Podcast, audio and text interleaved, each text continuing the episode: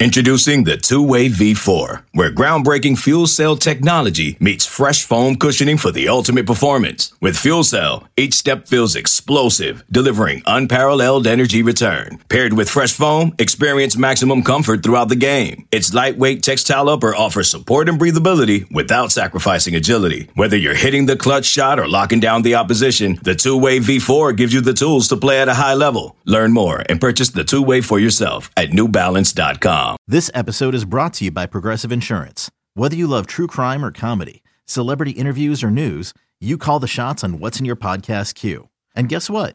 Now you can call them on your auto insurance too with the Name Your Price tool from Progressive. It works just the way it sounds.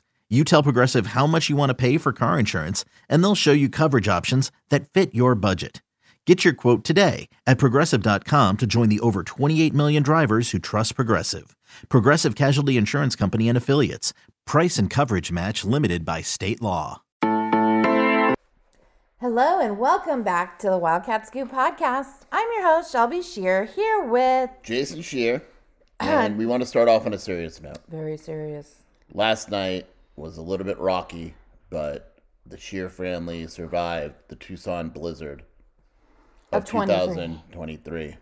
2023. I mean, mostly Jason stayed up till two, and I went outside watching. because I was like a little boy saying, It's snowing, Shelby. And I went outside with my underwear and a blanket over my head. And I came running in because it wasn't snow, it was sleet.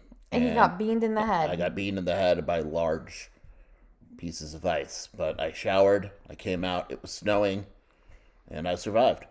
And uh, We're really proud of you for surviving. I like snow.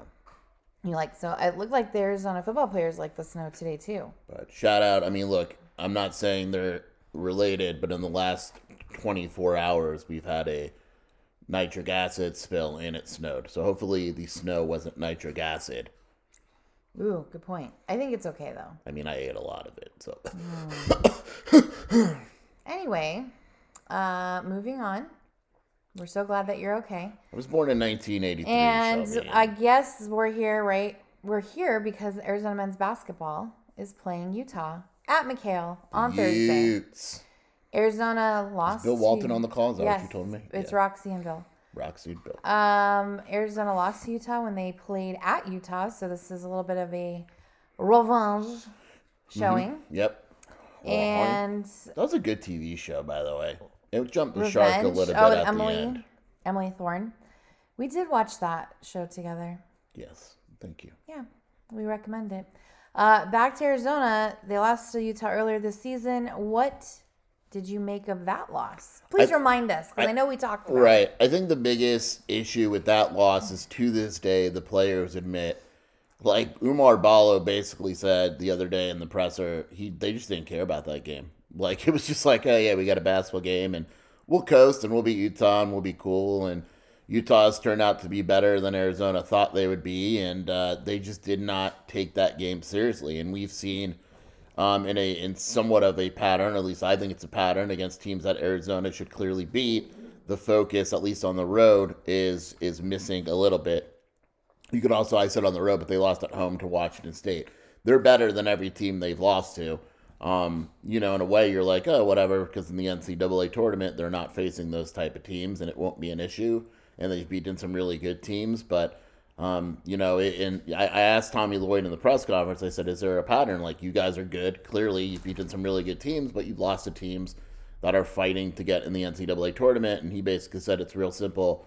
The margin for error isn't that big, and when they play poorly, they lose, and when they play really well, they they win, and that's what he chalks it up to." And against Utah in that first game, they just the energy wasn't there. It was a big game for Utah, and Utah took it to them, and um, by the time Arizona woke up, if you remember, they went on a, a little run, and you're like, okay, they'll be fine. Uh, Utah responded well to that run every time, and it just was one of those situations where Arizona wasn't doing anything right, and Utah was doing everything right, and Arizona just couldn't recover from it. You hear our dogs, by the way, just lapping up water right now. Yep, they they decided to play while we're recording, as you know. They've actually been pretty good for a long time. We'll. Lapping it up. Um, but what matchup are you looking forward to the mostest? I'm glad you asked me that question. to me, this game actually comes down to one matchup. And the matchup that it comes down to is Oumar Ballo versus Branden Carlson. So, Branden Carlson is really good. Um, I don't think there's any way that, you know, anyone that's watched Pac 12 basketball will deny it. He's averaging 16 and a half points, seven and a half rebounds, one and a half assists, and shooting 53% from the field. He's one of the top five players in this conference. In the first matchup that Utah won by 15, uh, he just simply got the best of Oumar. Now, here's the thing Oumar played well in that game. I don't think people remember because of the score and all that, but Oumar actually had 22 points and seven rebounds and only missed two shots in that game in 25 minutes. The issue is that Carlson also had 22 points and he actually hit five threes. What's interesting about the five threes is that um, when you take a look at his stats for the season, he's only taken 88 threes and he's only made 32. So he has 32 made threes and five of them came in that game. And you take a look, you know, since that Arizona game, um, zero threes, zero threes. I'm sorry, I'm looking the wrong way. Sorry, one three, three threes, one one one, zero zero, two one. Right. So the most threes he made in a single game this season was that game against Arizona. And it was just one of those games where he stretched the court, and maybe that was strategy, maybe he just got hot. But that is a legitimately tough matchup for Oumar Ballo. Now, Carlson isn't that good defensively. Um, you know, he, he's his block rate is pretty high, so he, he's a decent shot blocker. But Oumar's not getting a lot of shots blocked. But Branden Carlson is a very good player. If that matchup is even, um, you know, I feel better. It was relatively even in the first matchup, clearly, but the other guys didn't step up. Um, in this matchup, if it's even, I, I think Arizona will wind up having the the big advantage. I mean, in that first meeting, when you take a look at it, Oumar had 22 and Azuolas had 20, you know, but Azuolas wasn't efficient in that game. Kerr had four, Pelle had two. I mean, they, they only shot 35% from the field. It is a very different team now than it was then. I mean, Boswell got six minutes that game, but to me, that is very, very clearly um, the matchup to watch in this game, and, and you know, a, a very important matchup in general. All right, and what matchup does Arizona need to take advantage of? Is that the usual It's suspect? you know we should just make this matchup sponsored by Azuolas Tubelis. Sponsored by Ajulis. Um, you know Ben Carlson.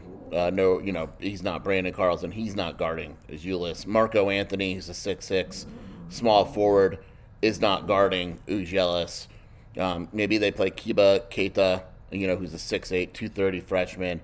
They're gonna double Azuolas, is my guess. That's what they've they've done. You know, I, I, I would assume um, they're they're going to kind of trying to take advantage of that matchup. But uh, you know, if, if you're Utah, you're doubling and you're trying to make people be. Remember, it, Utah was the first team that basically utilized the strategy of we're dropping everyone in the paint, and we're going to dare Arizona's guards to beat us, and it worked. And it hasn't worked very often this season. A lot of teams are doing that. Stanford kind of did the same thing, and it worked. And some days it'll work, most days it won't, but um, Utah was the first one to kind of use that matchup. And so to me, um, you know, Azuolas Tubelis was 7 of 19 in that first meeting, but that, that was more of a team effort. I, I think they need to get him involved with the realization that Utah doesn't have a four man that can come close to guarding Zoo. It, it's just not there.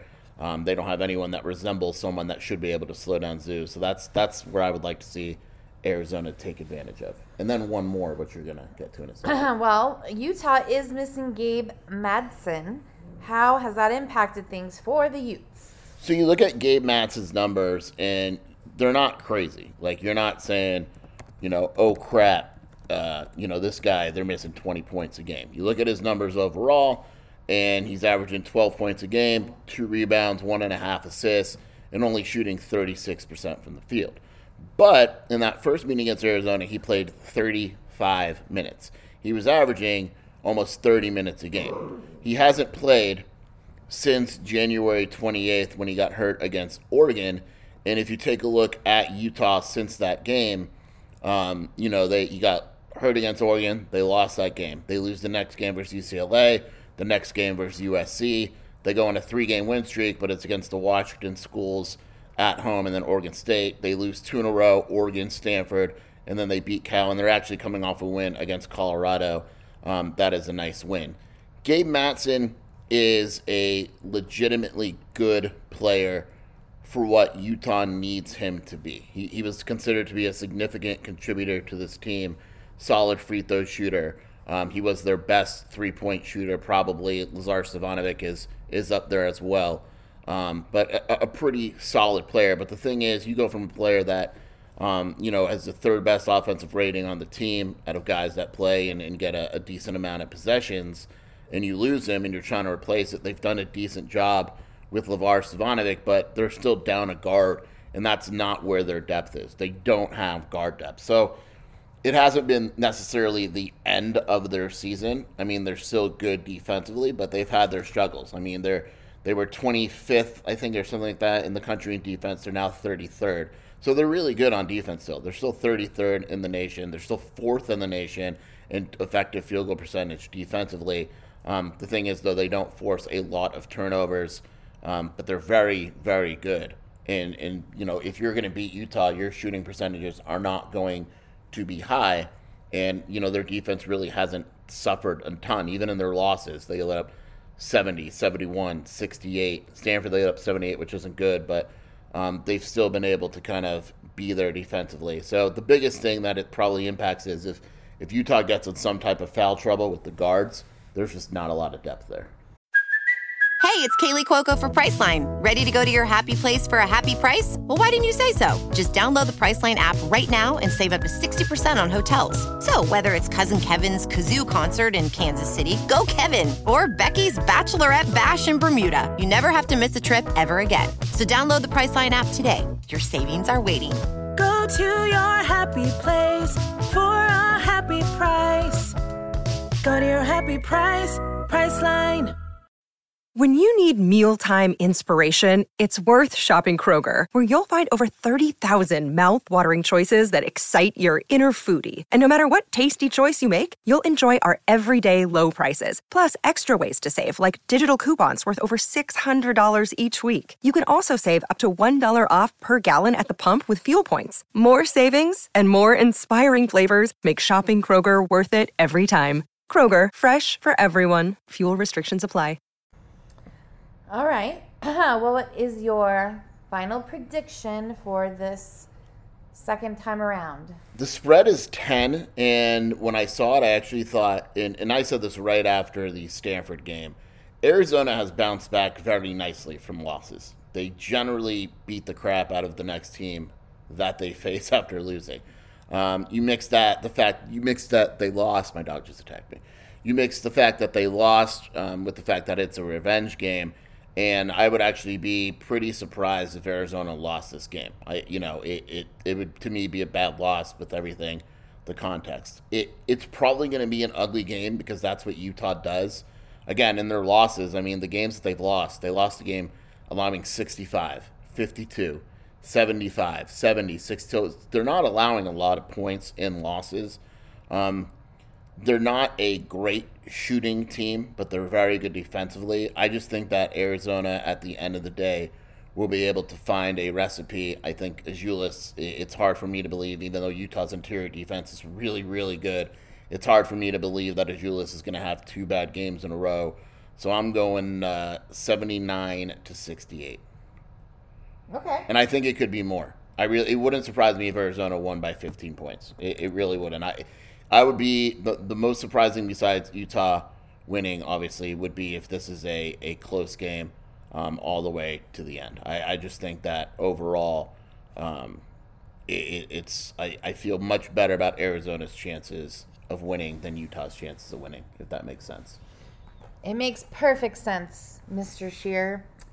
All right, well, we'll see what happens on Thursday at McKale. I believe tip off is at 8 8 p.m. p.m. And what is the network? ESPN 2. ESPN The Ocho. Is it? I don't even know now that you asked me, actually. Oh, okay. I thought you knew everything. no, I have no idea what network. I liked my Ocho reference though, because Dodgeball is a great movie. I should probably find out what network it's on. That's a good idea. We know the announcers. I think I have it right.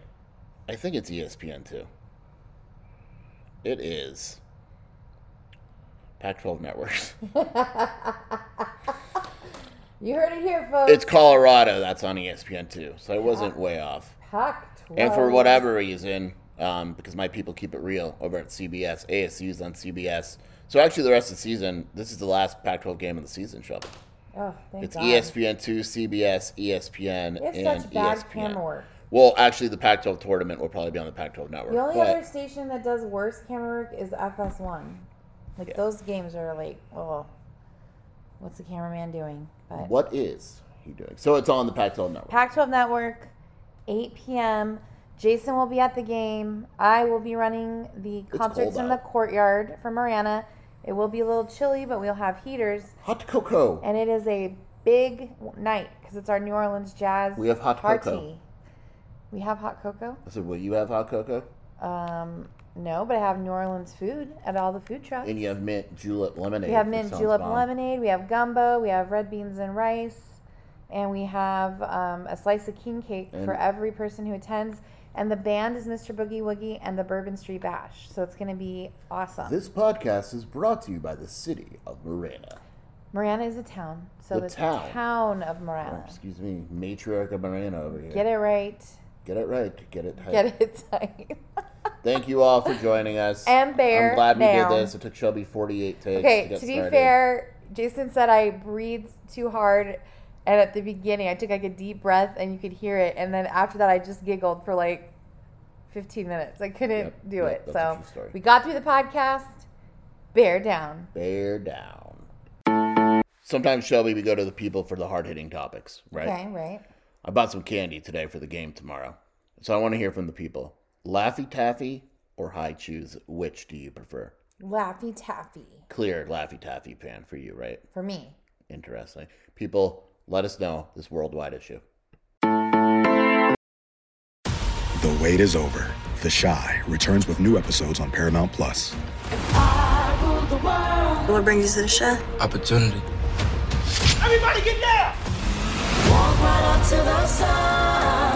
A new reign is coming to the South Side. Never should have sent a boy to do a woman's job. The Chi. New episodes now streaming. Visit ParamountPlus.com slash The Chi to get a 50% discount off the Paramount Plus with the Showtime annual plan. Offer ends July 14th. The subscription auto renews. Restrictions apply.